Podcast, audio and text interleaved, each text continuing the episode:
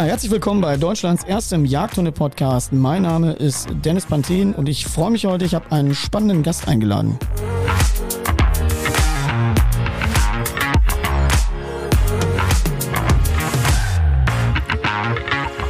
Und zwar für uns Hundeführer und Hundeführerinnen ist natürlich auch immer der Tierarzt ein großes Thema und deswegen habe ich eine ganz nette Tierärztin hier heute eingeladen, ähm, Lore, und mit der werde ich gleich mal über die verschiedensten Themen sprechen, auch die Themen, die ihr über Instagram wissen wolltet.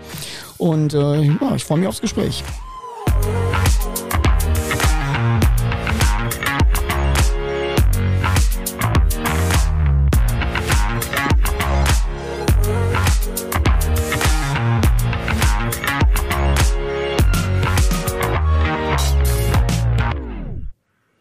Ja, die Sommerpause ist vorbei. Ich freue mich wieder, dass Deutschlands erster Jagdhunde-Podcast wie gewohnt am Start ist. Und natürlich äh, freuen wir uns immer über verschiedene Gäste und Themen. Ich bin ja sowieso am nicht gerne alleine hier und freue mich deswegen heute besonders, weil das ja ein Thema ist, was uns alle sehr bewegt. Ähm, Hundeführerinnen und Hundeführer treffen immer wieder natürlich zwangsläufig einen Tierarzt, eine Tierärztin.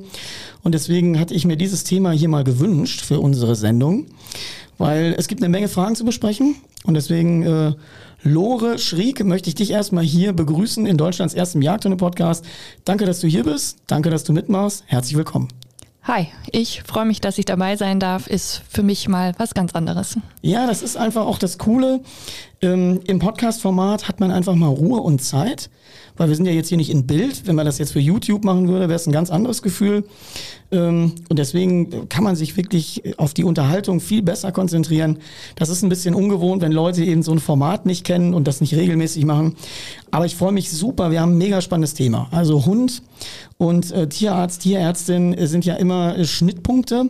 Deswegen kannst du ja vielleicht mal ganz kurz dich einfach vorstellen, wer du bist ähm, wie lange du das schon machst, ähm, was du heute so machst, was so dein Daily Business ist, damit wir mal so ein bisschen Eindruck kriegen, wer bist du überhaupt? Okay. Ähm, also ich habe ganz normal nach dem Abitur habe ich in Hannover Tiermedizin studiert und danach ein paar Jahre in einer Kleintierklinik gearbeitet. Von da aus habe ich dann gewechselt in eine Tierarztpraxis, die spezialisiert war, komplett rein auf Hunde habe das ein paar Jahre gemacht und ähm, mich dann aber entschieden, auch nochmal was ganz anderes zu machen. Und äh, bin jetzt seit Anfang letzten Jahres in einer Nutztierpraxis und habe da ehrlich gesagt ein bisschen mein, mein Zuhause gefunden, weil ich da wirklich mit ganz, ganz netten Leuten und ähm, super interessanten Tieren zu tun habe und äh, seitdem ist der Hund wieder ein bisschen mehr Leidenschaft geworden und im Privatbereich. Ja, ich kenne das ja. Also das ist tatsächlich, man muss sich sein Hobby wieder zurückerkämpfen. Das ist ganz ja. normal. Ich habe, äh, das habe ich auch schon an der einen oder anderen Stelle hier schon mal erzählt. Ähm, ich habe mir auch mein Hobby ein bisschen kaputt gemacht durch den Beruf. Das ist kein Geheimnis, ähm, weil wenn man wirklich sehr, sehr viel trainiert, die eigenen Hunde immer zu kurz kommen. Das ist ein großes Problem, weil es ja vorher das ist, was jemand ausgezeichnet hat sehr überdimensional gute Leistungen zu zeigen und die fallen immer mehr zusammen, weil man immer weniger Zeit hat. Und ich bin auch gerade dabei, mir das zurückzuerarbeiten und ähm, ja, wie soll man sagen, sich das Stück äh, für Stück zurückzuholen. Du hast gerade einen ganz spannenden Punkt gesagt. Ich finde es nämlich ganz cool, ähm, dass man auch manchmal die Themenbereiche mal wechselt und sagt so, pass mal auf, ich habe jetzt sehr lange Hund gemacht. Ähm, du hast ja wahrscheinlich auch einen großen Erfahrungsschatz beim Thema Hund. Ja. Ähm, aber ich muss dir auch sagen, ich habe bei meinen, ich habe ja ähm, fünf Hunde und wenn ich meine Tierarztpraxis besuche, dann erlebe ich immer wieder Szenarien, wo mir wirklich nichts mehr einfällt, wie Hundehalter sich dort verhalten und benehmen. Oh ja. Ich kenne ganz viele äh, Tierarzthelferinnen, die mir auch sagen, ich mache das nicht mehr lange, weil die Leute immer bekloppter werden. Und das ist ja auch, das kann man hier mal so deutlich sagen, ähm, der Wahnsinn kennt ja gar keine Grenzen. Ja. Du, du, du stehst da und dann, dann sind kranke Hunde, dann kommen die auf den Parkplatz, lassen die Leute einfach mal einen anderen Hund da draufspringen. Und was hat er denn? Und, und wo du dann so denkst, Leute, der ist ja nicht hier, weil er so besonders gesund ist. Äh, wo ich dann immer so denke, also der Wahnsinn wird ja immer größer. Ja. Nachts um drei, Hund fällt von der Couch, schreit, ganze Familie fährt zur Tierklinik wo man dann so denkt, Leute, der hätte auch noch überlebt bis 8 Uhr morgens, oder? Genau. Also dieser Wahnsinn, der in der Kleintiermedizin gerade stattfindet, ähm, die Leute verlieren schon ein bisschen das Verhältnis zur Normalität, zum äh, normalen Umgang mit dem mhm. Hund und ähm, ja, das hat mich wirklich auch irgendwann gestresst ich äh, merke das und habe auch ein bisschen das Gefühl, wie auch Trainer, äh, das ist ja im Trainingsbereich nicht anders. Der Trainingsbereich, gut, jetzt bin ich ja in der Jagdhundeausbildung, das ist nochmal eine ganz andere Liga, eine ganz andere Nummer, weil da ja auch ähm, der Arbeitshund im Fokus steht. Die, die Jagd braucht den Hund, das ist nochmal eine andere Nummer. Aber wenn ich in den Familienhundebereich gucke, wird mir schlecht. Also das kann man nur so sagen, es wird mir wirklich schlecht. Weil was da veranstaltet wird für einen Zirkus und ein Zinnober, äh, was den Leuten verkauft wird. Ja. Ich höre immer mehr Management-Theorien ja. mit Führungspersönlichkeit und wo ich dann so denke, Leute, wenn ich jetzt, das soll jetzt nicht irgendwie schlecht klingen, aber wenn ich in die Essener Innenstadt gehe, dann gucke ich mir einen Penner an, der vielleicht ein Durchschnittsbildungsniveau hat, der führt super seinen Hund weil er nämlich äh, Zuckerbrot und Peitsche beherrscht, weil er Zugriff hat auf existenzielle Ressourcen und, und, und, finde ich ultra. Wo ich dann immer so denke, und ihr macht alle ein Bohai um diesen Wahnsinn. Ähm, dann gibt es fünf verschiedene Kommandos fürs Hinlegen und so. Ich weiß nicht, ist das in der Tiermedizin, wie läuft's denn da? Weil einige haben ja auch den Wahnsinn da vorangetrieben, oder nicht? Ja. Also Anstatt den Leuten mal zu sagen, so, pass mal auf, der Pfiffi muss nicht nachts, wenn er um drei von der Couch fällt, der stirbt nicht. Ja, also das ist natürlich auch das ähm, Problem, was wirklich viele Tierärzte einfach ans Limit bringt, weshalb auch viele den Notdienst einfach drangeben müssen, viele Tierkliniken den Notdienst ähm, damit aufhören. Und ähm, das ist halt wirklich, was dem Berufsstand auch einfach schadet dann. Und ähm, unter den Besitzern ist es wirklich so, ist, die verlieren den direkten Kontakt zum Hund. Also da mhm. steht so viel dazwischen. Ähm, aber eine vernünftige Bindung zum Hund aufzubauen, dem Hund einfach eine Sicherheit zu geben, eben auch in der Tierarztpraxis. Mhm. Ja, klar. Dass der Hund sich ganz einfach auf seinen Besitzer verlassen kann und dann funktioniert das auch. Das erlebt man nicht mehr, ne? Also ich, wie gesagt, die Verhältnismäßigkeit geht weg. Der ja. Hund ist nicht mehr der Hund. Der Hund ist ja bei vielen äh, in der Midlife-Crisis auch der Sozialpartner, der, der äh, Partnerersatz, Kinderersatz. Das findet ja das nimmt ja ganz wüste Formen an, wie, genauso wie Leute dann ähm, irgendwie alles Mögliche zum Tierarzt schleppen an Zeug, weil was weiß ich, wenn der Vogel aus dem Nest gefallen ist und und und man lässt die Natur ja fast nicht mehr richtig in Ruhe, sondern wirkt da auf allen Mechanismen ein, ähm, wo man einfach die Bezug, also den Bezug zum Hund, glaube ich, haben einige schon länger verloren. Also das ist irgendwie, man sieht ja gar nicht mehr den Hund. Der Trend, dieser Mäntel, ja. frage ich dich gleich auch noch was zu, fällt mir nämlich spontan ein, äh, das haben wir ja nicht gebraucht. Also ich habe immer gelernt noch, äh, wenn ein Hund mal friert, bildet er auch Fell. Also quasi, ne? Er reagiert ja auch darauf. Wenn ich den jetzt immer dicker einpacke, dann friert er unter Umständen ja immer mehr im Grunde, oder? Genau. Was ist jetzt nur mir spontan mal eingefallen. Kannst du ja gerne mal was zu sagen. Grundsätzlich ist es äh, so, dass ich auch finde, dass einfach zwischen dem Hund und dem Besitzer einfach zu viel Materielles aufgebaut wird. Das ist eine ähm, Industrie, die da viel Geld mit verdient. Genau, ja. Aber es äh, findet nicht mehr die Verbindung statt, einfach Hund, vielleicht noch eine Leine, die irgendwie mhm. kurze Impulse setzt, dass man einfach mhm. wieder miteinander kommuniziert. Aber da wird halt einfach so viel, ich meine mal, wie gehen die Leute los, wenn die mit ihrem Hund spazieren gehen? Die sind ja komplett ausgerüstet. Ne? Ja, die sind komplett ausgerüstet und alles ist natürlich von den Läden denen gerne verkauft worden. Genau. Ja. Also ich habe mal irgendwann einen Post gehabt, wo ich äh, in einem dieser, dieser Futterhäuser stehe mit Gerti, die ganz verdutzt auf das Regal guckt und ich habe von hinten ein Foto gemacht und habe gesagt, Leute, dieser ganze Scheiß hier, den könnt ihr euch doch alles in die Haare schmieren. Da verdient eine Industrie ähm, Millionen und Milliarden dran. Äh, Futterindustrie, da kommen wir auch noch drauf zu sprechen. Finde ich super spektakulär. Ich meine, jeder hat das Recht, sein Geld zu verdienen. Alles überhaupt kein Problem. Ähm, wir leben ja auch davon, genauso wie bei mir, wenn die Leute Hilfe in Ausbildung brauchen, bei dir, wenn sie ein krankes Tier haben. Aber das ist ja genauso, als wenn die Bäckereifachverkäuferin sagt, ich wünsche euch Hunger, damit ihr zu mir kommt. Das ist ja Quatsch, aber ähm, man, die Verhältnismäßigkeit ist gar nicht mehr gegeben. Ja. Ich, ich, ich finde auch diese Läden, T-Shirts gegen Angst, habe ich gesehen, ja. die dann irgendwo so wie Bandagen wirken, die dem Hund so ein Ich umarm dich Gefühl geben. Es gibt sogar Denkmützen. Ja, das habe ich noch nicht gesehen. Das ist, also das, das sind so Dinge, ähm, aber ich muss auch dazu sagen, dass ich auch ich werde vielleicht auch mal den ein oder anderen Quereinwurf hier von der Seitenlinie machen. Tierärzte verkaufen natürlich auch ganz gerne mal ähm, irgendwelche Leistungen, wo du so denkst, pff, Bei Ärzten hat man früher Igelleistung gesagt. Also ich meine, der Hund ist ja sowieso der Vollprivatpatient. Ja. Es wird immer privat und äh, unmittelbar bezahlt, wenn er nicht versichert ist. Aber wo ich dann auch so denke, hätte das jetzt sein müssen? Also ich habe mit meinem Tierarzt ein Agreement, ich komme bei halbtot oder ganz tot. Also so extrem. Ich sage das jetzt zugespitzt, mhm. nicht, dass wieder irgendeiner jetzt meint, ah, der Panthen geht, lässt die Hunde allein. Nein, natürlich nicht. Aber ich gehe nicht mehr hin. Äh, ich versuche 90 Prozent selber gut einzuschätzen. Wenn ich merke, das ist eine gefährliche Situation, bin ich der Erste, der da ist. Also das ja. äh, mal ganz außer Frage. Aber ich äh, habe auch über die Jahre gelernt, die Dinge einzuschätzen. So ein ja. Gefühl zu entwickeln, ist das jetzt eine lebensbedrohliche Sache oder kann ich den Tierarzt auch noch morgen früh um neun damit behelligen und nicht nachts irgendwie. Ähm, und ich glaube, dieses Gefühl muss man, diese Coolness muss man erstmal entwickeln. Das glaube ich ist auch ein Erfahrungsschatz, weil du einfach viele hast, die ja gar keine Erfahrung haben. Die kaufen sich einen Hund, ob das jetzt auch Erstlingsführer sind, und dann hat er mal eine Nacht Durchfall und dann sind die schon in Trouble, ne? Ja, also es ist ja wirklich auch jedermanns gutes Recht, ne? Ich finde eben, ähm, ob du eine Situation, wenn du die falsch einschätzt, dann ist das ja in, in dem Moment nicht böswillig von dir gemeint, ja, ne? Aber ähm, ich mag das auch total und das ist natürlich jetzt, wo ich mit den Nutztieren arbeite, mit den Landwirten natürlich perfekt. Ähm, mit denen arbeitest du wirklich zusammen. Mhm. Ne? Ja, und klar. ich finde es einfach wirklich auch schön, auch den, den Hundebesitzer dann mitzunehmen, ne? den dementsprechend aufzuklären, mhm. dass der auch wirklich aus der Situation was mit rausnimmt, eben auch schlauer daraus hervorgeht ne? und sich beim nächsten Mal besser zu helfen weiß. Ne? Da finde ich halt die Kommunikation auch äh, wirklich wichtig und nicht, dass der Tierarzt da einfach nur ja, seine Behandlung macht und mhm. äh, mit dem Besitzer gar nicht spricht. Ne? Mhm.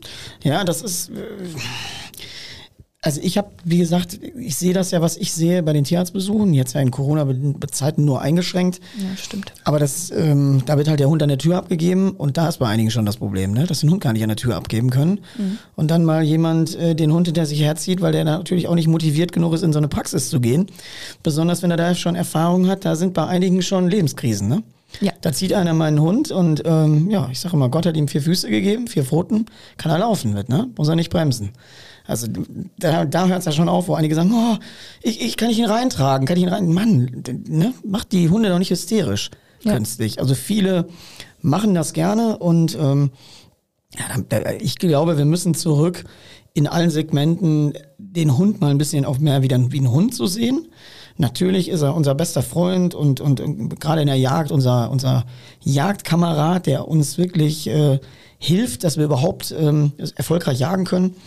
Aber die Kirche muss ein bisschen im Dorf bleiben. Ja, äh, sehe ich auch so. Also ich muss natürlich auch bei mir sagen, ich bin auch eine, die ihren Hund absolut vertüddeln kann und ähm, auch ähm, sämtliche Decken und irgendwie was Schönes kaufen kann für den Hund. Also frei davon bin ich auch nicht, dass ich irgendeinen materiellen Kram. Aber pass auf, der Unterschied ist ja noch, dass ich bin ja ähnlich, dass wir das aus einem vollen Bewusstsein machen. Ja. Also wir machen es ja jetzt nicht irgendwie und sagen, sondern wir wissen es ja ganz genau. Ich habe auch äh, bei mir wird's ja auch immer mehr, dass die, äh, selbst die Indoor-Zwingerhaltung abgebaut ist. Die Hunde sind sowieso einen ganzen Tag mit da drin.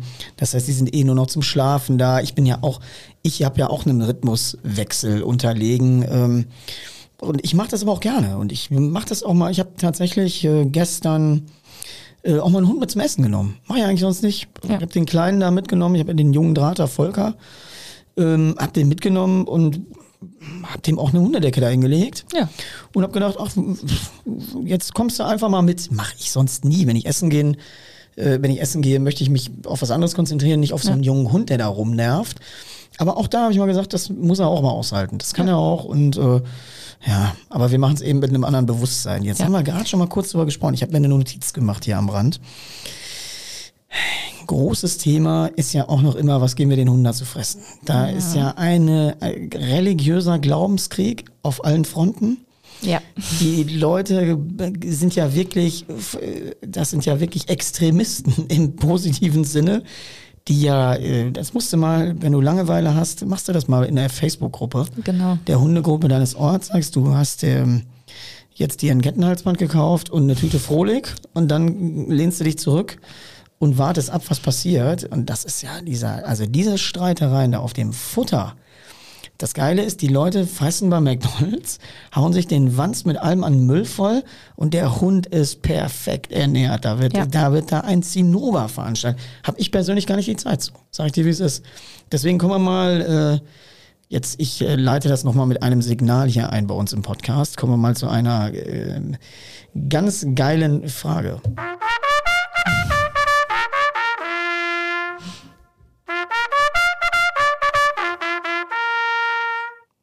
So, die Frage ist natürlich, Barf oder Trockenfutter? Oh, das ist meine Frage. Das ist eine sehr gemeine. Ich spiele den Ball einfach mal zu dir. Jetzt kannst du gucken, was du mit, damit machst. Ja.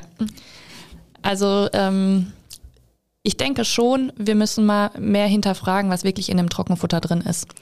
Ähm, also ich habe auch keine Lust für beim Markenfutter nur den Namen zu bezahlen und dann ist da wirklich ähm, tierische Nebenerzeugnisse und irgendein hydrolysiertes Protein drin, mhm. wo man nicht mehr erkennen kann, war das mal Fleisch oder sind es wirklich irgendwelche die Reste, die jeder Wolf einfach liegen lassen würde, irgendwelche mhm. Federn, Krallen, irgendwas. Ähm, aber auch da kann man, wenn man ein bisschen die Deklaration lernt, leider muss man es ja lernen, ähm, kann man da auch Unterschiede erkennen. Also wenn da schon mal steht Fleisch oder Fleischmehl, finde ich das schon mal ganz gut. Mhm. Und ähm, da denke ich, gibt es wirklich große Unterschiede. Ich sage ganz ehrlich, ich glaube, das perfekte Futter habe ich auch noch nicht gefunden.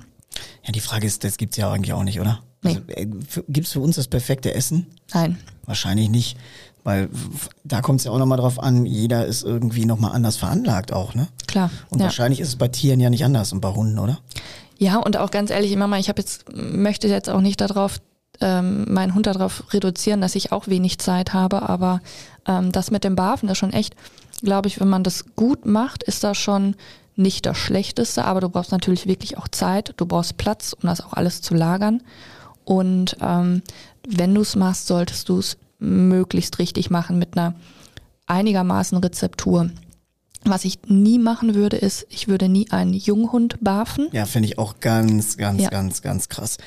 Ähm, ich sage nur mal eine, meine persönliche Meinung, ich kann Barf überhaupt nicht leiden. Jetzt werden hier viele, viele werden jetzt wahrscheinlich gerade mal kurz ihr Smartphone oder worüber sie uns hier hören, auf die Tischkante gehauen haben.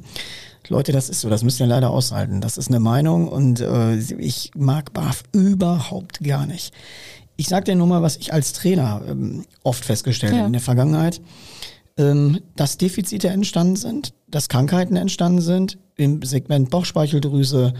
Die Hunde hatten irgendwo ein Defizit, weil diese Fütterung nicht so komplex durchgeführt worden ist. Das ist ja das, ja. was du auch gerade schon ein bisschen erwähnt hast. Es ist unheimlich komplex, es ist mhm. mega zeitintensiv.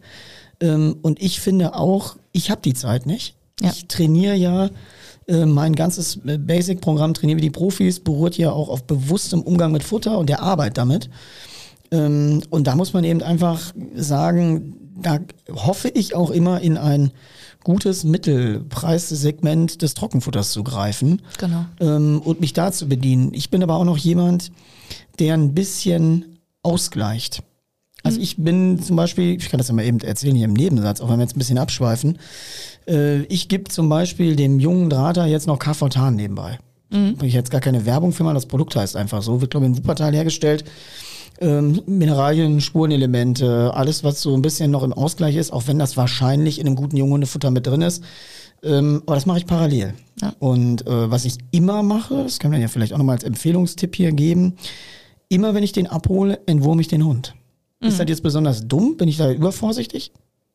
Nee, also ähm, erstmal noch mal, darf ich noch mal kurz aufs Futter? Ja, wir sind auch noch lange nicht fertig mit dem Thema BAF. Wir haben äh, noch genug Zeit. Ja, also äh, was ich wirklich sagen würde, ist, äh, das ist einfach, da gebe ich wirklich jedem den Tipp, das nicht zu machen. Ähm, das Calcium-Phosphor-Verhältnis muss bei den wachsenden Hunden und ähm, gerade wenn wir jetzt auch im Jagdbereich sprechen, sind es ja wirklich auch oft ähm, größere Hunde. Das ist so wichtig. Also wenn du da nur eine Zeit lang irgendwie verkehrt fütterst, du hast wirklich krumme Beine. Das ist, äh, das kannst okay. du sehen, wie das bei okay. den Hunden passiert. Und deshalb würde ich niemandem raten, einen Junghund zu barfen. Wenn ich es machen möchte beim erwachsenen Hund, dann halt wirklich mit einem richtig guten Prinzip. Ja, ich glaube auch, dass da mit einem durchdachten genau, Prinzip, genau. Dass da ein Konzept hinterstehen muss, äh, was Hand und Fuß hat. Ich würde es auch beim Junghund überhaupt nicht machen. Ja. Also da wäre mir die Gefahr einfach zu groß, Langzeitschäden zu erzeugen. Und wie gesagt, das ist auch meine Erfahrung als Trainer, wo ich dann Hunde gesehen habe, wo, wo, das dann nachher rauskam, dass die einfach eine Mangel, eine, eine Mangelernährung hatten. Ähm, und das war echt scheiße. Ja. Nein, das, das würde ich mir sonst auch nicht verzeihen, ne? wenn er dann wirklich so die Grundlagen für den Hund, das, das ganze Potenzial einfach schon irgendwie. Und du hast ja auch gerade schon gesagt, bei unseren Jagdhunden, wir brauchen natürlich feuerfrei nachher. Ne? Also ja, wir brauchen super, eben. super starke Hunde, die körperlich Extremes leisten. Und wenn ich die nicht maximal aufbaue, habe ich echt ein Problem. Genau, ja. Also deswegen, äh, du hast gesagt, du willst zu meinem Thema zurück. Wie gesagt, wir kreisen eh noch ein bisschen um BAF. Ähm, aber mit meinen Ergänzungsprodukten ist wahrscheinlich auch nur für meinen Kopf oder kann man machen? Ich denke schon eher für deinen Kopf. Also grundsätzlich.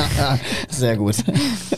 Also, da sieht man wieder, wir sind ja halt auch, auch Victims von der, ja, von der Industrie. Ne? Voll. Wir wollen ja auch. Ähm, Voll.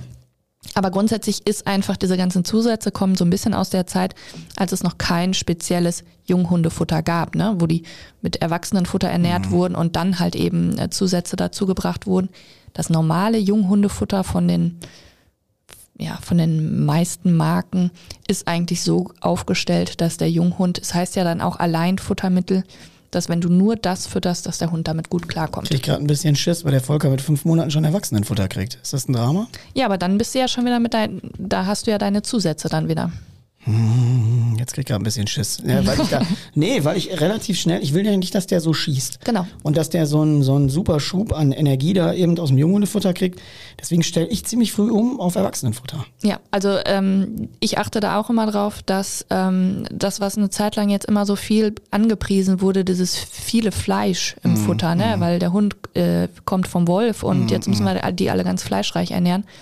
Ähm, sehe ich auch nicht so ich bin wirklich auch der Meinung, dass man mit dem Proteingehalt immer so ein bisschen mäßig umgehen sollte. Mhm. Und der ist beim Junghundefutter ist der extrem hoch ja. und dann eben bei den Erwachsenenfutter etwas niedriger und ähm, dann okay. kannst du da durchaus Zeit. Ich, sagte, ich gehe morgen früh erstmal los, holen Sack Junghundefutter. ich äh, bin jetzt ein bisschen eingeschüchtert, wenn ich Ich weiß ja bin. Gott sei Dank auch gar nicht, was du für ein Futter fütterst. Also ja, das, das, klären wir gleich noch hier im Anschluss an den Podcast. Dann nehme ich dich mit rüber und zeig's dir mal. Ja, gerne. Ähm, ja, also man sieht, man kann da viel falsch machen. Ne? Ja, aber auf der anderen Seite ist es ja auch nicht so, dass man sich jetzt irgendwie darum verrückt machen sollte. Ne? Also das ist ja, ist ja auch nicht die. Ähm ja. Ja, ja. Also da sind wir dann wieder bei den, dann bin ich auch der Hysterische in der ja, Schlange beim Der hysterische Besitzer hier gerade. der, der ruft heute Nacht an im Notdienst. Ich rufe im Notdienst an und sage, ich glaube, mein Hund, wir müssen immer röntgen eben. Können wir den mal, können wir den mal HD vorröntgen, ja. ob ich was falsch gemacht habe. Sehr gut, alles klar. Also deswegen, äh, ja, aber das ist wirklich, boah, also da, äh, Leute, wenn ihr da jetzt auch irgendwie äh, nochmal euer Telefon auf den Tisch gehauen habt oder womit ihr auch immer uns hört, ähm, schreibt uns ruhig bei Instagram. Also die ganz schlechten Sachen werden nicht gelesen. die kommen direkt in die Rundablage. Und äh, aber wenn ihr irgendwas Kreatives dazu habt, ähm, nehmen wir gerne die Informationen auf. Und ich stelle übrigens gerade fest, ähm, wir müssen, glaube ich, ein Dauer, eine Dauerthema aus uns beiden hier machen. Wir müssen, glaube ich, äh, Tierarzt und Ausbilder ab und an mal hier in Serie gehen zu irgendwelchen Schwerpunktthemen. Weil wir haben unendlich viel noch auf dem Zettel. Oh ja. Äh, ich, äh, wir haben ja gerade mal angefangen so ein bisschen. Und ich glaube, da, das kann spannend werden. Weil wir immer irgendwo Schwerpunkte haben. Ich gucke jetzt noch mal eben hier äh, auf mein Telefon. Da sind ja einige der Fragen auch eingetrödelt. Und ähm, immer wieder habe ich ja hier äh, Themen bekommen, gerade in, der Jagdhundeführung und Ausbildung, äh, Erste Hilfe. Mhm. Kannst du mal kurz vielleicht irgendwas sagen, was so die wichtigsten Dinge sind bei Erste Hilfe? Ich meine, das klingt jetzt blöd. Erste Hilfe kann ja sein Verkehrsunfall, Bein ist ab. Oder Erste Hilfe kann sein Schnittverletzung. Also du, da ist ja von bis. Aber du kannst ja mal vielleicht generell was zum Thema Erste Hilfe sagen. Ist das überhaupt sinnvoll? Äh, irgendwo rumzufummeln selber oder sollte man lieber den nächstkompetenten Tierarzt sofort aufsuchen? Ähm, Hausmittelchen, ja, nein, so ungefähr, oder äh, Finger davon lassen. Also bleiben wir mal bei der ersten Hilfe. Was kann ich tun? Also ja. mein Hund auf der Jagd ist verletzt, was mache ich jetzt? Also das ging mir jetzt auch so gerade durch den Kopf, ähm, Erste Hilfe zu unterscheiden von, sage ich jetzt mal, vom normalen Alltag und von den Situationen, die in der Jagd auftreten. Ähm, da habe ich ja wirklich leider dann auch Verletzungen gesehen, die waren dann wirklich nicht mehr alleine händelbar. Mhm. Ich sag mal so, wenn sich ein Hund irgendwie die Kralle abgerissen hat oder so, dann äh, kann man natürlich erste Hilfe leisten und ein bisschen desinfizieren und eine Wickel drum machen mhm. und so. Ähm, das ist wirklich nicht das Problem. Äh, schlimm wird's ja dann wirklich, wenn äh, irgendwie ein Keiler mit im Spiel war mhm. oder so und wir wirklich die Verletzung in den Brustkorb haben oder in die Bauchhöhle rein. Also Da habe ich wirklich schon ganz eklige Sachen gesehen.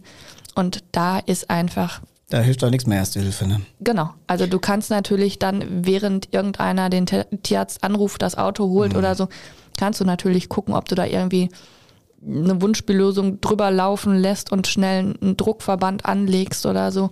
Ähm, aber das muss dann einfach alles parallel geschehen. Ne? Ich habe mit Yachtterrieren angefangen. Oh. Und ähm, nee, nee, das äh, war wirklich gut und äh, bin ich auch heute im Nachgang noch echt dankbar auch für die ganzen Erfahrungen, die ich auch auf den Bewegungsjagden da gemacht habe, ja. mit denen ähm, ich hatte immer als Universaltipp äh, Frischhaltefolie mit. Frischhaltefolie, wird der eine oder andere sagen, was machst du damit? Aber ich habe eben gelernt, alles, was von innen nach außen guckt, reinzustopfen, wieder in den Hund und die Folie drum zu machen. Ist vielleicht gar nicht blöd, oder? Also so lange setze ich mich ja noch gar nicht mit den Jägern auseinander und ähm, aber bei denen höre ich diesen das auch immer öfter und äh, das sind wahrscheinlich auch die einzigen, die sich das zutrauen würden, irgendwas ja. reinzustopfen und irgendwas und schnell Organe und alles wieder rein und äh, Frischhaltefolie drum. Genau. Also ich, äh, ja, da seid ihr aber dann auch, glaube ich, die einzigen, die das machen. ich glaube, das können wir den Privathundebesitzer nicht mehr vermitteln. Ne? Nein, Gut. nein. Aber die Frage ist jetzt, Erste Hilfe, mh, hm, was ist denn generell wichtig? Vor allen Dingen zum Beispiel, wenn es mal zum Kreislaufproblem kommt oder so. Ja, aber dann ist natürlich wirklich die Sache, was hast du da vor Ort, ne? Also ähm, da sind natürlich auch die Jäger unterschiedlich gut ausgestattet, ne? Also einige haben ja wirklich ein Tackergerät da, die haben Rasierer mhm. da. Ich habe mal einen Tacker gewonnen übrigens, nur mal einen. Äh, ja, guck. Und zwar auf einer Jagdhundeprüfung. Da gab es als ersten Preis einen Klammerer. Ja. Das war irgendwie, ich, ich hatte mich kurz gewundert, aber es war okay. Ja. Hast du ihn schon gebraucht? ja, ich hatte den auch mal, ich hatte den auch im Anschluss mal gebraucht, ja. Ja. Ähm, aber da ist halt wirklich jeder Jäger auch, ne? Weil wenn du das entsprechende Equipment hast, ich sag mal so, es ist ja kein, äh, kein Hexenwerk, ein bisschen Kochsalzlösung unter mhm. die Haut laufen zu lassen oder so, ne? Kommt natürlich nicht so schnell an, wie wenn du das äh, über Infusion in die Vene gibst. Aber es ist ja kein Hexenwerk, ne? Also ich habe tatsächlich ähm, von meinem äh, Tierarzt ein, so ein Erste-Hilfe-Set. Also ich habe zum Beispiel einen Rasierer dabei, kann eine Wunde genau. noch sauber rasieren, äh, Abspülung, verschiedene Lösungen, äh, ab ein Klammergerät, wenn ich das einschätzen kann. Scheiße ist natürlich nur, wenn du zuklammerst und es ist nicht richtig sauber, ja. dann brodelt es schon darunter förmlich und deswegen, das ist auch eine Sache der Erfahrung. Ja. Also da ähm, muss ich auch sagen, ich mache so viel ich kann selber, aber äh, irgendwo hört es auch auf. Ja. Und es kommt ja auch immer darauf an, wo bin ich. Bin genau, jetzt, das ging mir vorhin auch durch den Kopf. Ne? Bin ich jetzt in Brandenburg, äh, äh, fünf Kilometer von der polnischen Grenze und da ist gar nichts mehr sonntags, nachmittags, äh, oder bin ich irgendwo in einer Großstadt, wo ich den nächsten Tierarzt sehr schnell genau. erreichen genau. kann? Also ich glaube, da ist immer, wie viel ich selber handlege, auch, anlege, auch entscheidend. Ne? Ja. Ja. Und du stehst natürlich nicht daneben und tust nichts, ne? Ähm, ja, also im Zweifelsfall tu irgendwas, ne? Aber ähm, ja, ich denke halt auch, ähm, guck mal, was wollte ich denn jetzt gerade noch sagen? Guck mal, jetzt der, ist weg. Der, der, Gedanke kommt wieder. Das ja. ist kein Problem. Also ich habe, es kommen ja noch genug Fragen, das ist überhaupt kein Thema. Ähm, also deswegen Erste Hilfe, fassen wir mal kurz zusammen. Ach so, genau, jetzt weiß ich wieder, was ich sagen wollte. Ähm, Im Zweifelsfall, also wenn man irgendwie, ich finde ja auch, man kann ja auch mal mit Tierarzt telefonieren, ne? Also wenn man jetzt wirklich irgendwo in Brandenburg im Osten irgendwo wenn mitten in Nummer, Wenn man die Nummer hat. Aber ich habe tatsächlich auch von meinem Tierarzt die Handynummer. Ja, ist natürlich aber auch wieder eine schwierige Sache. Ne? Wie kann sich der Tierarzt mal abgrenzen, dass er eben auch mal, ähm, es berufen ja dann leider auch nicht nur die Notfälle an, sondern auch der seit drei Wochen Durchfallhund. Ja, ne? das ist natürlich, ich wollte gerade sagen, aber ich glaube, das weiß der Tierarzt Schwierig. irgendwann. Ich habe natürlich mit fünf ja. Hunden bin ich ja Dauergast. Ist ein guter Kunde. Würde ich mal sagen, ich zahle zumindest das Gehalt, das Gehalt einer Helferin im Monat mit Sicherheit und äh, ja, deswegen äh, glaube ich, habe ich auch die Handynummer. Also ich ja. habe das tatsächlich, wenn ich irgendwo im Bus stehe und da passiert irgendein Mist, den ich selber nicht mehr einschätzen kann, dass ich da anrufe und sage, hör mal, äh, die Lage ist die, was soll ich jetzt machen? Ja. Und dann sagt der Pack ein, komm her oder was auch immer genau. oder mach das und das und das. Äh, ich glaube, reden hilft. Ja. Hilft immer. Ja, hm. wie wir hier gerade sehen. Ja. Wir können einige Missverständnisse Therapiestunde hier. Ein bisschen wie bei Jürgen Domian. Ne? Das ist ja, äh, genau. äh, tatsächlich. Gut. Ähm, also zusammenfassend, Erste Hilfe, wenn man es einschätzen kann, wenn man sich zutraut, wenn man die richtigen Mittel hat, ist man irgendwo, wo man einen Tierarzt greifbar hat, lieber anrufen, hinfahren. Genau. Ja, sehe ich ganz genauso. Ähm, jetzt hatte ich hier nochmal eine andere Frage, ähm, auch häufig gestellt. Wie oft soll ich einen Hund entwurmen? Also wir in der Yacht, nur mal eben noch vorweg gesagt, haben natürlich auch durch das ganze Training mit Schleppwild und diesem ganzen Kram, Arbeit am Fuchs und, und, und, haben wir natürlich äh, dementsprechend oft immer irgendwelche Baustellen, wo die Hunde mit irgendeinem Süff in Kontakt sind. Ne? Ja. Wie oft soll ich einen Wurm? Tja, wenn ich das mal beantworten könnte. Ähm, also Ist einmal im Monat zu viel? Meiner Meinung nach ja. Okay. Ähm, also es gibt ja wirklich die Empfehlung von den äh, offiziellen Stellen, die wirklich teilweise sagen, du sollst deinen Hund einmal im Monat entwurmen. Mhm. Ähm, es ist natürlich auch so, sind Kleinkinder mit im Haushalt oder so, finde ich, ist das natürlich auch nochmal eine Nummer, die man anders bedenken muss. Aber ich denke eben auch, ähm, wenn ich dazu sehr besorgt bin, darf ich mir auch nicht unbedingt den Hund nah an mir dran halten. Ne? Ja, äh, dann, also ich würde also, auch, das ist natürlich, deswegen sind wir da wieder bei dem Thema, äh, wenn ich in einigen Bejagungsphasen die Hunde richtig krassen Kontakt hat mit allen möglichen Wildarten, dann sind die hier nicht drin. Oder so. Dann habe ich einen Indoor-Zwinger und dann äh, können die da zusammen gemeinsam, die sind auch alle dann zusammen. Ähm, aber dann brauche ich die nicht am Fußende vom Bett. Also, Oder ne? so. Ja. ja, also das ist einfach so. Wenn Fuchs mit im Spiel war und andere Dinge, dann äh, muss man da auch mal klar drüber reden. Deswegen ist die Frage, ich habe in solchen Intensivphasen dann wirklich einmal im Monat entwurmt. Mhm. Ähm, aber das Problem ist ja wirklich immer, es tötet ja nur die Parasiten ab, die in dem Moment da sind. Mhm. Das hat ja nie eine Wirkung irgendwie, dass es jetzt noch vier Vorbeugend Wochen ist oder. Ja. Genau, genau. Mhm. Das ist mhm. einfach das, das Blöde daran. Ne? Du gehst am nächsten Tag, frisst dein Hund irgendwo eine Maus und rein potenziell hast du da dann schon wieder den nächsten Parasiten. Mhm. Ähm, was es natürlich mittlerweile gibt, und ich finde, da kann man auch eine gute Kombination rausmachen, ist, ähm, dass man auch wirklich mal zwischendurch den Code untersuchen lässt. Ähm, dass du ähm, ja, Code sammelst von deinem Hund. Mhm. In der Regel wird das über drei Tage gemacht. Und dann wird es eben eingeschickt in ein Labor oder einige Tierärzte untersuchen es auch direkt vor Ort. Und dann kannst du sehen, ist eben Parasitenbefall da, ja oder nein. Jetzt kommt hier bei mir mal der Mehrhundehalter durch. Ich habe fünf Stück. Mhm. Wenn ich über drei Tage fünfmal Scheiße sammle, ähm, dann habe ich natürlich einen riesen Aufwand. Ist für mich nicht dann als Praktiker der Aufwand geringer, mal eben einmal alle durchzuentwurmen? Ja, das natürlich schon, aber ähm, ich lege auch mittlerweile, mir geht auch der Gedanke von der Darmgesundheit ja, äh, nicht Thema. aus dem Kopf. Ne? Ähm, Ding. Genau, und das finde ich ist halt sowohl in der Humanmedizin ähm, nutzt Darm mit Charme. Genau, mhm, ja, ja, genau, die Nummer. Und wenn du da äh, so viele Medikamente regelmäßig in den Hund reinpumpst, ne, ähm, habe ich wirklich Bedenken, dass die Hunde, wir, wir sehen es ja, sie kriegen immer mehr Allergien, immer mehr mhm. Futtermittelallergien und ich glaube, dass da eben auch viel über den Darm läuft. Und deshalb halte ich schon für sinnvoll, zwischendurch mal den Code zu untersuchen.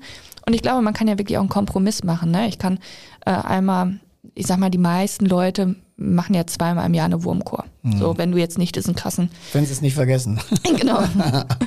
Oder wenn du jetzt auch natürlich diesen krassen ähm, Kontakt zum Wildtier hast. Aber sag ich jetzt mal, der Standardmensch Hundbesitzer ähm, zweimal im Jahr. Und ich finde, da könnte man rein theoretisch auch so einen Kompromiss machen. Ich entwurme einmal im Jahr und nach sechs Monaten mache ich mal einmal diese Kotuntersuchung. Ne? Mhm. Sammel über drei Tage. Ähm, klar, ist dann da ein Befall, habe ich einmal die Kosten für die Kotuntersuchung und die Wurmkur noch dazu. Aber wenn das negativ ist, dann entlaste ich den Darm, indem ich dem die unnötigen Medikamente in dem Moment dann ja nicht zumute. Mhm. Und wenn entwurmt wird, würde ich auch ähm, ja, dementsprechend nachher eine Darmsanierung machen. Ähm, die andere Frage ist jetzt auch, du hast es gerade schon gesagt, wir kriegen halt immer mehr Allergien, die Hunde werden scheinbar immer empfindlicher. Äh, ich habe das jetzt auch hier bei einer Mitarbeiterin gehabt, der Hund juckt sich die Pfoten auf und keiner kann da irgendwas machen. War das früher auch schon so? Und wenn, wenn nein, wo kommt das denn her jetzt? Ähm, zum einen ist es natürlich viel auch ähm, rassebedingt ne? dass einige Rassen da eher zu neigen als andere Rassen. Aber ich glaube eben auch, ja, die Darmgesundheit ähm, und ähm, es werden wirklich viele Medikamente gegeben, mhm. auch schon beim Junghund. Zu schnell? Ne? Vielleicht einfach ja. zu schnell? Ja. Mhm. Ähm, unter Umständen ja. Ne? Ein Hund hat Durchfall. Ich muss nicht jeden Hund mit Durchfall mit einem Antibiotikum behandeln. Ja, auf gar keinen Fall. Aber dann hast du natürlich auch die Besitzer, die hysterischen Besitzer, die was gemacht haben wollen. Mhm. Und äh, dass eben da auf der Ebene schon viel im Darm kaputt gemacht wird und dass du damit auch Allergien förderst. Und ich finde auch dieses ähm, heute muss es ähm, Pferd sein, morgen kriegt mein Hund Krokodil zu fressen. Ähm, das waren ja, früher waren das ja Proteinquellen, die extra zurückgehalten wurden, falls dein Hund mal eine Allergie entwickelt, mhm. dass du auf diese Proteinquellen zurückgreifen kannst, die dein Hund vorher noch nie gefressen hatte. Mhm, okay. Und jetzt verheizen ja alle diese Futterquellen, ne? Also. Mhm, okay.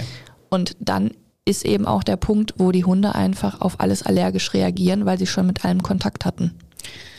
Das äh, habe ich so noch nie gesehen, wenn ich ehrlich bin. Aber ja. es, gibt, es ergibt ja mehr als Sinn und das ist natürlich übel. Also wenn man, ich weiß gar nicht, man müsste mal recherchieren, weil ich möchte auf jeden Fall auch nochmal ähm, Futtermittelhersteller hier in den äh, Podcast bekommen. Ähm, seit wann es überhaupt den Trend mit Hundefutter gibt. Also ich kenne es noch von meinem Opa, da gab es kein Hundefutter, da gab es auch kein Hundespielzeug. Also der Opa hat irgendwie äh, Schäferhunde im Zwinger gehabt und ja, wenn ich da war, dann und die Oma mal nicht da war, dann hat er da Panzen gekocht in der Küche. Lecker. Das ja, fand die, fanden die alle super.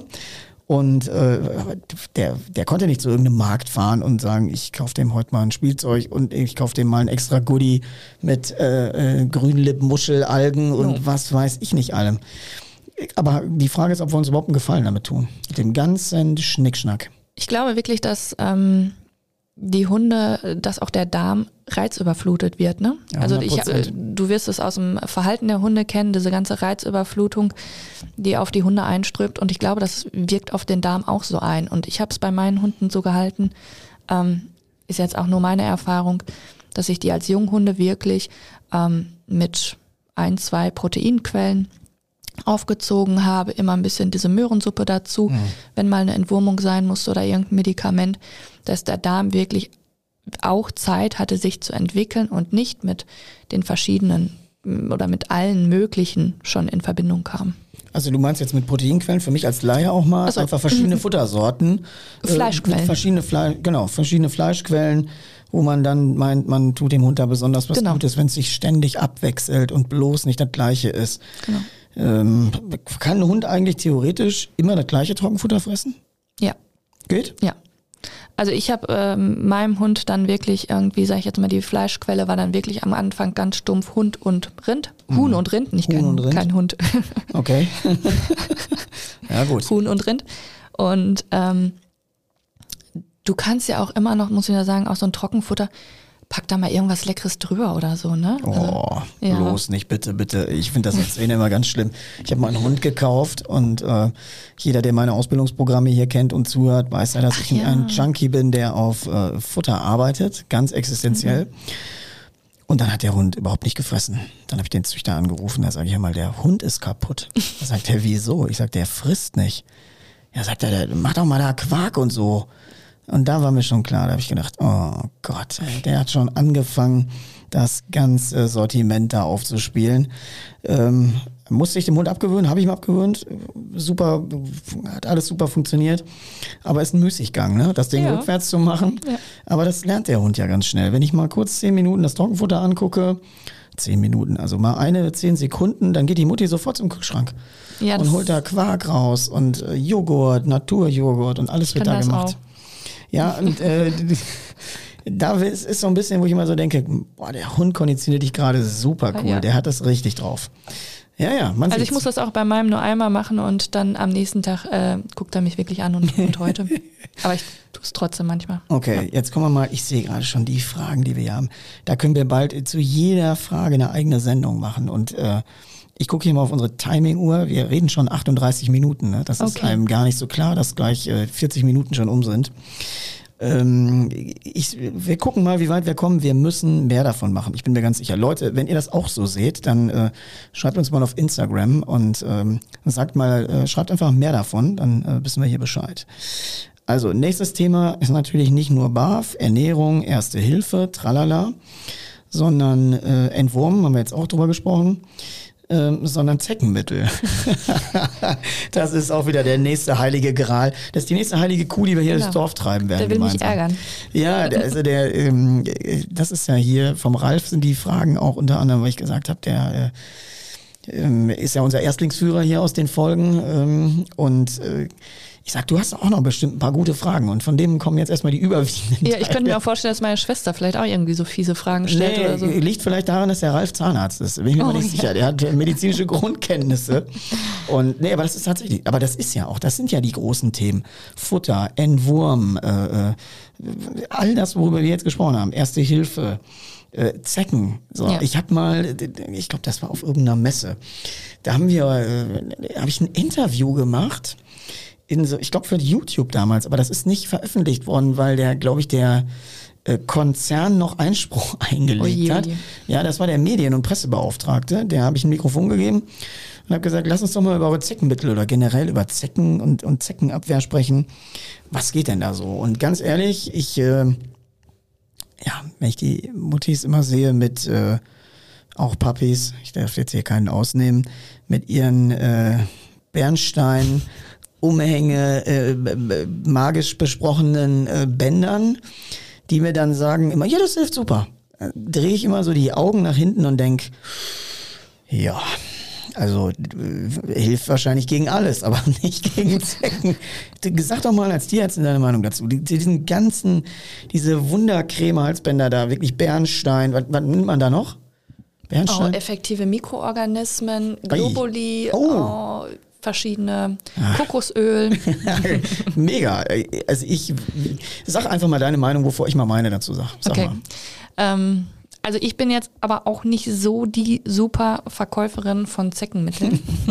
Das muss ich Kein auch Problem. Kein Problem. Ähm, hier, wo wir wohnen, NRW, finde ich, ist es eigentlich noch recht entspannt, auch mal eine, beim Hund eine Zecke zu erwischen. Denn wir haben ja hier das Glück, dass ähm, noch nicht so viele schlimme Krankheiten übertragen werden durch die Zecken. Je weiter man in den Süden kommt, desto ernster nehme ich das Problem. Mhm. Ähm, da geht es ja dann nicht nur um die Zecken, da geht es ja auch um die Sandmücken. Okay. Und ähm, gut, da wäre mein Tipp, für mich gehört ein Hund nicht in den Süden, wenn ich die Krankheiten äh, bedenke, die da übertragen werden. Aber ähm, ja, wenn ich meine, ich muss meinen Hund mit in den Süden nehmen, dann auf jeden Fall eine richtig gute Zecken- und Sandmückenprophylaxe. Ich habe jetzt bei Süden gedacht, du sprichst über Bayern. ja, aber das Problem ist ja wirklich, dass, ähm, dass diese Infektionskrankheiten also wirklich ja weiter nach oben ziehen. Mm, okay. Ne? Und ähm, wir es endemisch auch schon in Deutschland wohl haben sollen. Bringen, die, bringen das nicht auch die Tierschutzhunde mit? Das ist mal ganz blöd gefragt. Oh, jetzt haben wir auch einen schönen. Nee, wir sind ja eigentlich ja. noch in der Jagdhunde-Ausbildung, aber das, bringen die das mit? Ja. Okay. Ja, also äh, die sind natürlich, diese ganzen Krankheiten sind nicht hoch ansteckend von Hund zu Hund, aber da gibt es natürlich auch äh, theoretische Möglichkeiten und ich sehe es schon als Problem. Ähm, ich bin ein bisschen vorsichtig, gerade was das Thema auch äh, der Zeckensache angeht. Ich weiß im Grunde für mich, dass da hilft nur die Keule. Also es hilft die Keule, was soll ich da sonst machen? Ähm, alle Wunderheilungshalsbänder mal in Ehren. Ähm, ich habe am Anfang auch dieses Mittel gegeben, was man in Tablettenform gibt. Das mhm. war doch relativ neu. Das Ne, da dürfen wir jetzt hier Namen nennen? Wir, das, was drei Monate. Ja, natürlich. Wir ja alles. Die Tablette für drei Monate, ne? Die den Hund drei Monate geben. Ja, wo quasi eigentlich sein Blut giftig gemacht wird, so im, im Umkehrschluss. So habe ich das Prinzip, glaube ich, verstanden. Habe ich das richtig verstanden? Ach, guck mal. Äh, mit dem Prinzip hast du mich jetzt auch gar nicht mehr. Aber es ist natürlich schon äh, ein Prozess. Das heißt, du musst, ähm, ich sag mal, du gibst dem Hund das Oral und ähm, am Schluss muss es ja einmal durch den kompletten Körper gehen, ne? damit die Zecke die das erwischt. Ne? Natürlich. Und es ist auch ähm, geholfen hat das wie Sau, genau. aber die Frage ist, wie hoch sind die Genau, was ist der Preis dafür, ne? Genau. Ja. Das sehe ich auch so. Und ähm, dann hat man natürlich wirklich auch schon von krassen Nebenwirkungen gehört, ne? Bis hin zu epileptische Anfälle. Ja, das war ja das ähm, Thema, warum ich damals den Abstand von genommen habe. Genau. Ich habe einen Hund mit Epilepsie, das ist ja kein Geheimnis, das weiß ja jeder. Und ähm, den ich super eingestellt habe und der auch wirklich voll belastbar ist, bearbeitet werden kann und auch noch wahrscheinlich viele Jahre alt damit wird. Aber ähm, da war für mich so der Punkt erreicht, wo ich selber gedacht habe, boah, hat er das vielleicht in sich gehabt und es wurde noch hm. zusätzlich aktiviert? Ähm, was ist da passiert? Und ja, da, seitdem nehme ich da großen Abstand von. Also kurz gesagt zu den ganzen Zeckenmitteln, ich sag mal so, so viel wie nötig, äh, warte mal, so viel wie. So viel wie nötig? So wenig wie möglich. Ja. So. Mhm, okay. Und dann ist es halt die Frage, es gibt ja auch Tabletten, die nur für einen Monat wirken. Mhm, genau. Oder machst du halt diese Spot-on-Präparate. Ne? Da ist natürlich auch wieder abhängig, hast du einen Hund, der ständig ins Wasser geht. Ne? Mhm, das ist ja bei uns bei der Yacht immer ein bisschen genau. schwierig. Ja.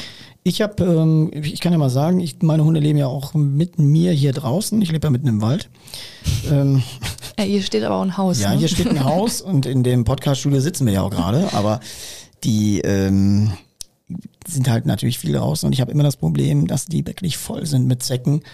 Ähm, und ich habe jetzt einfach diese Standard Scalibur Halsbänder mhm. und die helfen bei mir. Ja. Also die sind, wenn ich die rechtzeitig dran mache, der Wirkstoff braucht ja eine Zeit lang, um sie auf dem Hund zu verteilen äh, und ich habe sie ja nicht im Fußende am Bett quasi. Ähm, deswegen macht mir das auch mit dem Kontakt nicht so viel. Ähm, Finde ich es okay. Also das war mein größter Erfolg jetzt. Ich habe wirklich viel, viel ausprobiert und damit bin ich am weitesten gekommen. Und es ist ja auch wirklich, also wenn es wirklich ein Maß überschreitet, dann sind Zecken ja auch einfach nur noch ekelig, ne? Ja, voll, Und ähm, voll. nein, dann gehört für mich auf jeden Fall auch ein Präparat dahin. Und ähm, kannst du meinen, meinen Tipp bestätigen? Welch, Scalibur-Halsbänder? es ist recht individuell. Ne? Ich glaube, dass das auch, äh, dass bei dem einen Hund das Präparat besser funktioniert, bei dem anderen Hund das. Mag jetzt irgendwie vielleicht auch an der Fellstruktur mhm. liegen. Ähm, ich weiß nicht, was das für Gründe sind, aber da muss jeder sich, glaube ich, so ein bisschen selber so durchtesten. Ne? Ich rede ja hier immer für Deutschstarter. Nein, Spaß. Natürlich auch für alle anderen Vorsteher. Ähm, ja, aber guck's dir an, ne? Ähm, ich sage jetzt mal, ein Münsterländer hat ja ein ganz anderes Fell als ein Deutschstrater, ne? Und ja. ich denke, da hast du einfach. Viel weicher und flauschiger, wie ein Kissen. Samtig. Ich krieg die nächsten Mails jetzt. ja, jetzt ich, ich, weiß, wie man sich hier beliebt macht. Mhm. Nein, Spaß beiseite. Ähm, okay, also Thema. Ähm, äh, so viel wie nötig, so wenig wie möglich und du hast natürlich auch da immer die Belastung vom Körper. Ne? Also abwägen und was ich auch Quatsch finde, äh, nur weil auf der Packung draufsteht, du sollst das nach vier Wochen wiederholen, ähm, mach es einfach wieder, wenn, ähm, wenn du merkst, es nimmt wieder mit den Zecken zu. Ja, bei Spot On ist ja auch bei vielen, die jetzt vielleicht zuhören und äh, Kinder haben, ne? Genau. Die Hunde in der Familie sind, ja. die krabbeln da rum, die packen sich in den Mund. Das ist ja auch nicht äh, außer Acht zu lassen, ne? Definitiv nicht, nein. Hm. Gut, ähm, jetzt haben wir natürlich auch immer so die Prozesse hier was kann man machen, gerade jetzt bei unseren Jagdhunden, wenn die Hunde älter werden? Also die werden älter und ich sage das jetzt mal so umgangssprachlich, wir benutzen die ja noch richtig. Mhm. So bei uns hat der Hund ja noch einen richtigen Job und es ist wirklich immer wieder knallhart, wo ich dann selber auch in der Bejagung denke, so, boah, was die leisten müssen, ist so enorm. Ähm, was kann ich dem älteren Hund Gutes tun? Also kann ich dem irgendwie, wie kann ich den lange einsatzfähig halten? Physiotherapie, besondere Ernährung, besondere, was kann ich tun? Einfach mal so generell mal ein Tipp. Also erstmal finde ich, ist es ja wirklich überhaupt ein Geschenk, äh, wenn ein Hund alt wird. Also da muss man sich ja wirklich drüber freuen. Ich meine, es tut einem manchmal im Herzen weh, wenn man dann sieht, wie sie ein bisschen, mm. bisschen schwächeln, ne? Aber anders, auf der anderen Seite ist es alt werden ist wirklich ein Geschenk und ähm, ich finde, das macht auch total Spaß, dann auch einfach einen älteren Hund nochmal ein bisschen besonders zu. Ähm, ja, gerade in der Jagd, wenn er Erfahrung hat. Ne? Der ja. hat ja einen riesen Erfahrungsschatz. Ja. Er wird ja jedes Jahr, er kann zwar nicht mehr körperlich so viel, aber er wird jedes Jahr schlauer, was die Jagdsituationen ja. angeht. Ja, und ich, du kannst den ja auch dann nicht da rausnehmen, ne? Du kannst den nicht in Watte packen. Nee, ne? Ich, meine, es geht ja. Ich lasse laufen, bis nicht mehr geht. Genau, es geht ja einfach auch um die Lebensqualität, ne? Und vielleicht auch tatsächlich dann so ein bisschen subtile Hilfeleistung zu machen, die der Hund ja gar nicht so mitkriegen muss, ne? Aber man kann es ihm ja ein bisschen leichter machen, damit mhm. er immer noch seinen Erfolg hat. Ja, klar. Und seinen. Ähm, aber gibt es irgendwelche Sachen, wo man sagt, man muss die Ernährung da ein bisschen anpassen? Äh, man macht vielleicht für die Beweglichkeit Physio, weil unsere Hunde natürlich generell ja eine hohe, eine hohe Belastung haben. Ist, macht Physio überhaupt Sinn?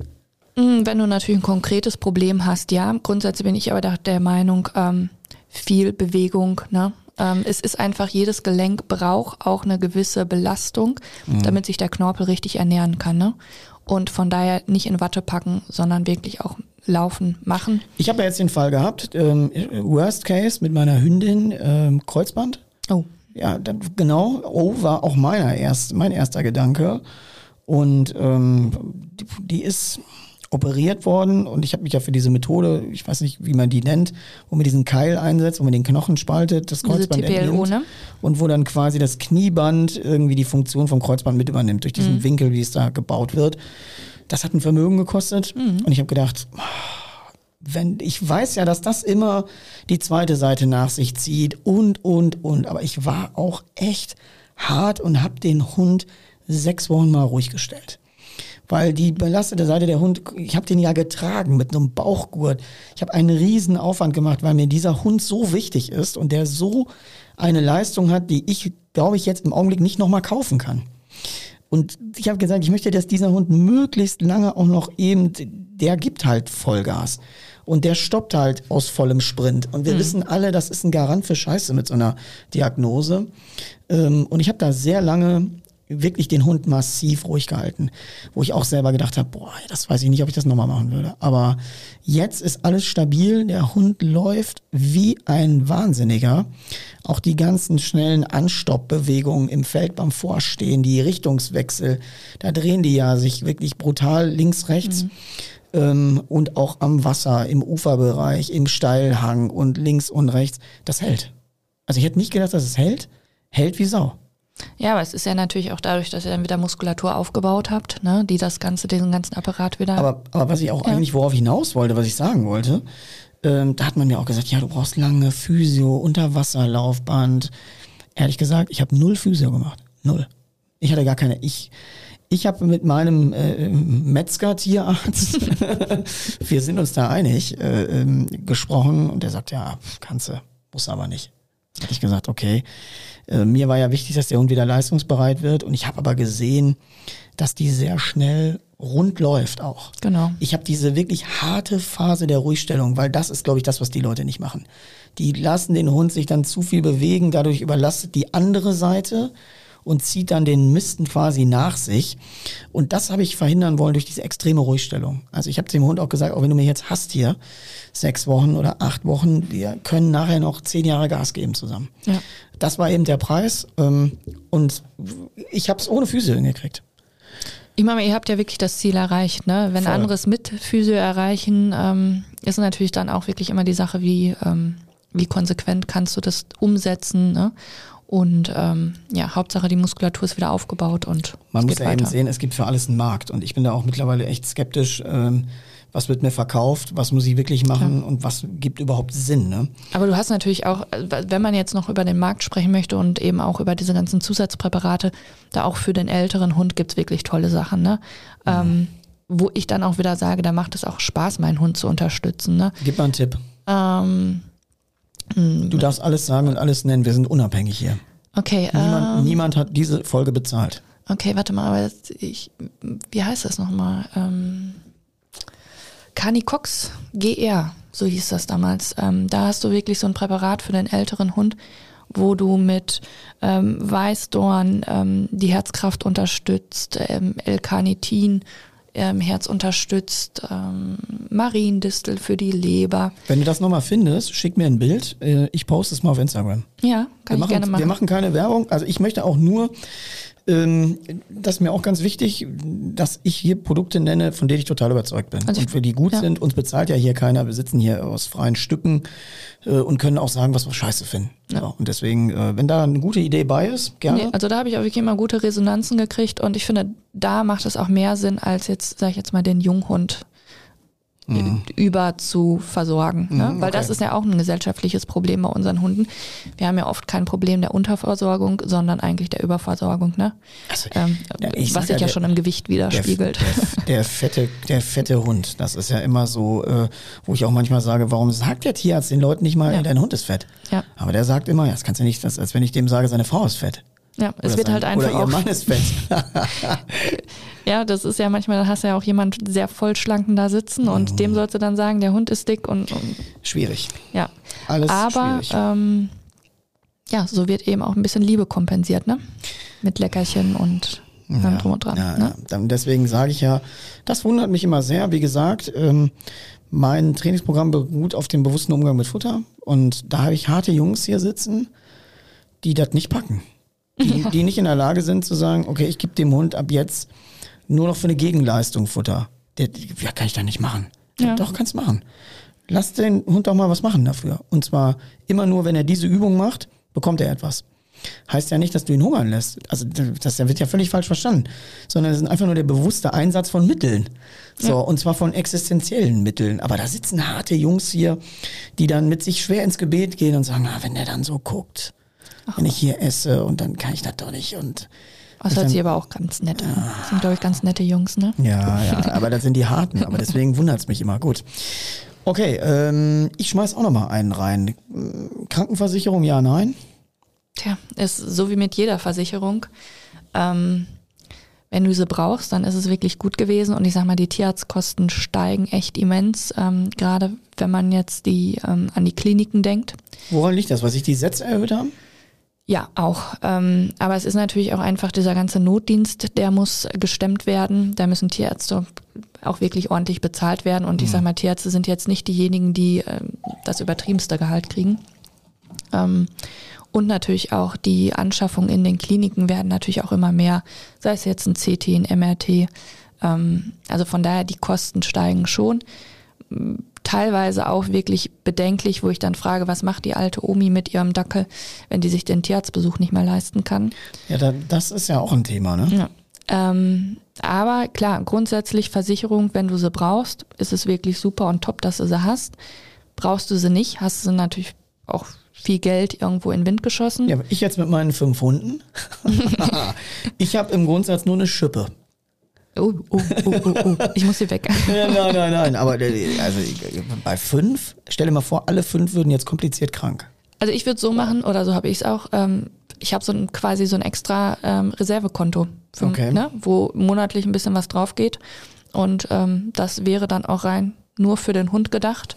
Und da hätte ich dann jederzeit Zugriff. Wäre ja bei dir auch dann egal, ja. für welchen Hund du das ja, anwendest. Ja, definitiv. Ne? Deswegen, äh, ich halte auch Gelder zurück. Ich habe auch keine Versicherung. Ähm, bei fünf geht das gar nicht. Nee. Äh, wen soll ich dann da versichern und wen nicht? Da will ich auch gar nicht entscheiden. Ähm, und ich halte auch Geld dann zurück und nutze genau. das dann. Und äh, bei mir ist das ja auch nochmal was anderes. Die Hunde sind ja bei mir offiziell ja auch Firmeneigentum. So, also sind es ja quasi Betriebsmittel wenn man das jetzt mal so unromantisch äh, formuliert und ähm, deswegen haben die natürlich auch volle Kostenversorgung. Ja, aber so es ist natürlich so, man muss damit rechnen, dass irgendwas passiert und ähm, sich wirklich einfach ähm, jetzt auch Corona bedingt einfach blauäugig einen Hund zu kaufen ähm, und dann kommt die erste Impfung und es wird schon über den über den Impfpreis verhandelt. Hm. Oder geschweige denn irgendwie, da ist ein Bein gebrochen oder so. Ähm, also ich gönne wirklich jedem einen Hund und mhm. ähm, aber ein paar Dinge muss man schon bedenken.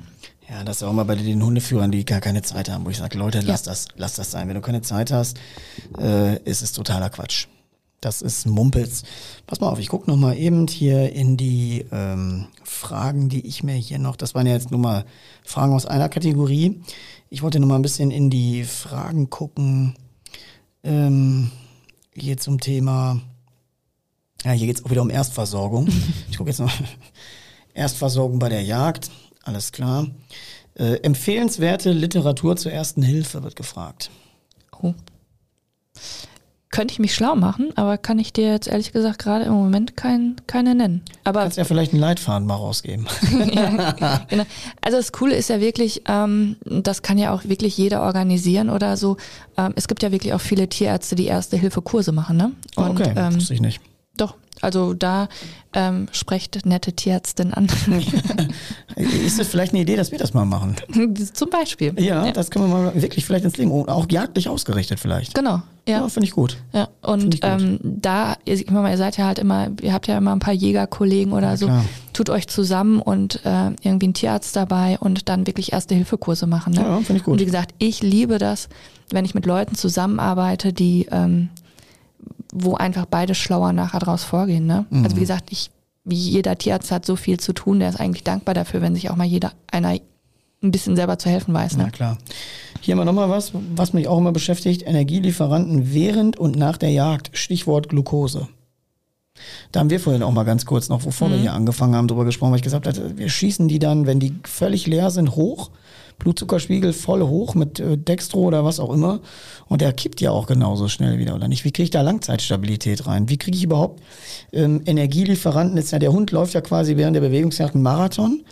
Ähm, wo der Marathonläufer eine Banane und ein Riegel ist, wie kriege ich den Hund denn da stabil? Problem ist, ähm, glaube ich, da aber auch so ein bisschen die Kontinuität. Ähm, es gibt natürlich auch einige, die mit ihrem Hund nur saisonal arbeiten mhm. und ähm, da fehlt natürlich sowieso schon die komplette also Kondition. Also, also Fitnesstraining ist das A und O. Ja, ist schon mal auf jeden Fall die, die beste Grundlage. Ne? Und, Habe ich so ähm, noch gar nicht gesehen, finde ich aber richtig gut. Also ich bereite die Hunde ja auch immer auf die Saison mit Fitness und Laufen vor. Ja. Aber genau. auch intensiv. Ja.